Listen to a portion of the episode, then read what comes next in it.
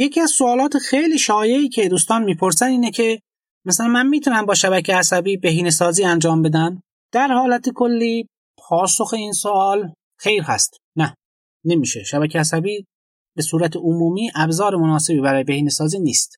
غیر از یک نوع از شبکه عصبی که اونم برای نوع خاصی از مسائل کاربرد داره. اونم شبکه عصبی هاپفیلده شبکه عصبی هاپفیلد بیشتر یک سیستم دینامیکی هست. یک سیستمی که معادله دیفرانسیل داره. و یک شبکه عصبی دینامیکیه. به مرور این یه طوری طراحی شده توی یک شرایطیه. مثل اینه که مثلا شما یک آبی رو از یه سربالایی ول کنید. خب میاد پایین دیگه. چاره جز این نداره. این هم یک سیستم دینامیکی که نهایتا همگرا میشه به راه حل مسئله بهینه‌سازی ولی این مسئله بهینه‌سازی شما از نوع combinatorial باید باشه. باید حوزه ترکیبیات باشه. مثل مثلا چی؟ مثل مسئله TSP مثل مسئله QAP مثل مسائل همه مسائلی که راه حلشون به شکل جایگشت یا به شکل ترکیب یا ترتیب قابل بیان هستن. این مسائل رو با شبکه عصبی هاپفیلد می‌تونیم حل کنیم. خوبم جواب میده خیلی سریع هم همگرا میشه. در واقع شبکه عصبی هاپفیلد یک کامپیوتر آنالوگ رو داره برای ما شبیه سازی می‌کنه که نقطه تعادلش پاسخ بهینه اون مسئله هم هست به صورت اتفاقی. اتفاقی هم نیست البته ما اینجوری design ش کردیم. ولی به حال هستی. اما سایر انواع شبکه عصبی چی؟ نه بیشتر در واقع این شبکه عصبی کارش مدل سازیه کارش prediction ه کارش search نیست. اصلا خود شبکه عصبی یه چیزیه در حالت کلی که ما باید بین همه انواع شبکه عصبی ببینید وقتی یه شبکه عصبی مثلا فرض کنید شبکه عصبی MLP رو در نظر می‌گیرید دو لایه. لایه اول مثلا سه تا نورون لایه دوم مثلا یک نورون چهار تا نورون داره حالا کلی پارامتر داره. پارامتراش که نمی‌دونیم چیه.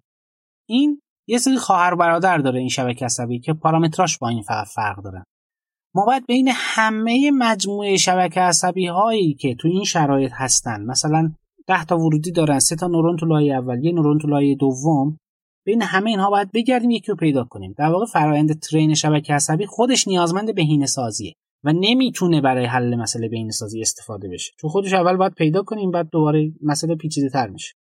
اما خب می‌تونیم می‌تونیم از شبکه عصبی برای ایجاد حدس اولیه کمک بگیریم. یعنی چی؟ ببینید به عنوان مثال ما مسئله بهینه‌سازی مسئله جستجو دیگه. قبلا در مورد این کلی صحبت کرد ما مثلا فرض کنیم می‌خوایم بریم مهمونی به عنوان مثال یه لباسی که می‌خوایم برای اون مهمونی با خودمون برداریم یه شال گردن. شال گردن رو نمی‌دونیم کجاست. یعنی تو خونه نمی‌دونیم. الان جلو چشممون نیست. آخرین بارم یادمون نیست که گذاشتیم سر جاش یا نه. خب از کجا شروع می‌کنیم؟ داخل یخچال رو میگردیم به عنوان اولین گزینه؟ نه. چرا؟ برای اینکه یخچال یه نقطه مناسب برای حضور شال گردن نیست. خیلی جا رو نگاه نمی کنیم چند تا جا رو نگاه می‌کنیم. یعنی به صورت کاملا هوشمندانه انتخاب می‌کنیم و از اونها شروع می‌کنیم. مثلا توی دومی یا سومین جا سری پیداش می‌کنیم. دیگه نمیریم داخل ماشین لباسشویی رو مثلا باز کنیم دنبال شال گردنمون بگردیم. یا مثلا چه می‌دونم داخل قابلمه رو خب اینو نداریم ما. چرا میریم سراغ اون چند تا محل؟ به خاطر دانش قبلی که داریم.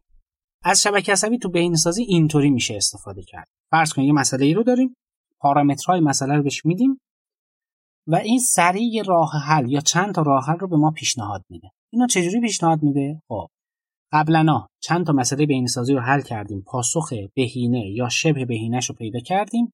با اونها یه شبکه عصبی ترین کردیم. فقط کافی بگیم مسئله چیه؟ اینو حدود پاسخ بهینه رو به ما میگه. بله این کمک رو شما می‌کنه که حدسای اولیه خوبی بزنید ولی این به معنای اصابت کامل نیست. به معنای نیست که سریع بتونید همگرا بشید.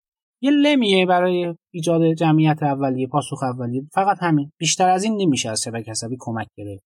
مگه اینکه نه کلا هم اصلا تقریب بزنیم و اصلا کاری به بهینگی کامل نداریم خوب اشکال نداره. آره باید اون وقت هزاران مسئله بینسازی رو حل کنیم که البته باید هم نوع باشن هم شکل باشن هم اندازه باشن و بعد اینها رو یاد بدیم به شبکه عصبی. شبکه عصبی بدون طی فرایند بهینه‌سازی اینو برای ما حدس بزنه و خب اگه مسئله خوش رفتارم باشه شاید حدس خیلی خوبی هم باشه. و میشه ازش کمک گرفت. پس شبکه عصبی در حالت کلی ابزار مناسبی برای بهینه‌سازی نیست. می‌تونه به بهینه‌سازی کمک کنه ولی ابزار بهینه‌سازی نمی‌تونه باشه مستقلا. غیر از شبکه عصبی هاپفیلد که اونم برای مسائل combinatorial یا ترکیبیاتی می‌تونه مورد استفاده قرار بگیره و خیلی محدود کاربردش.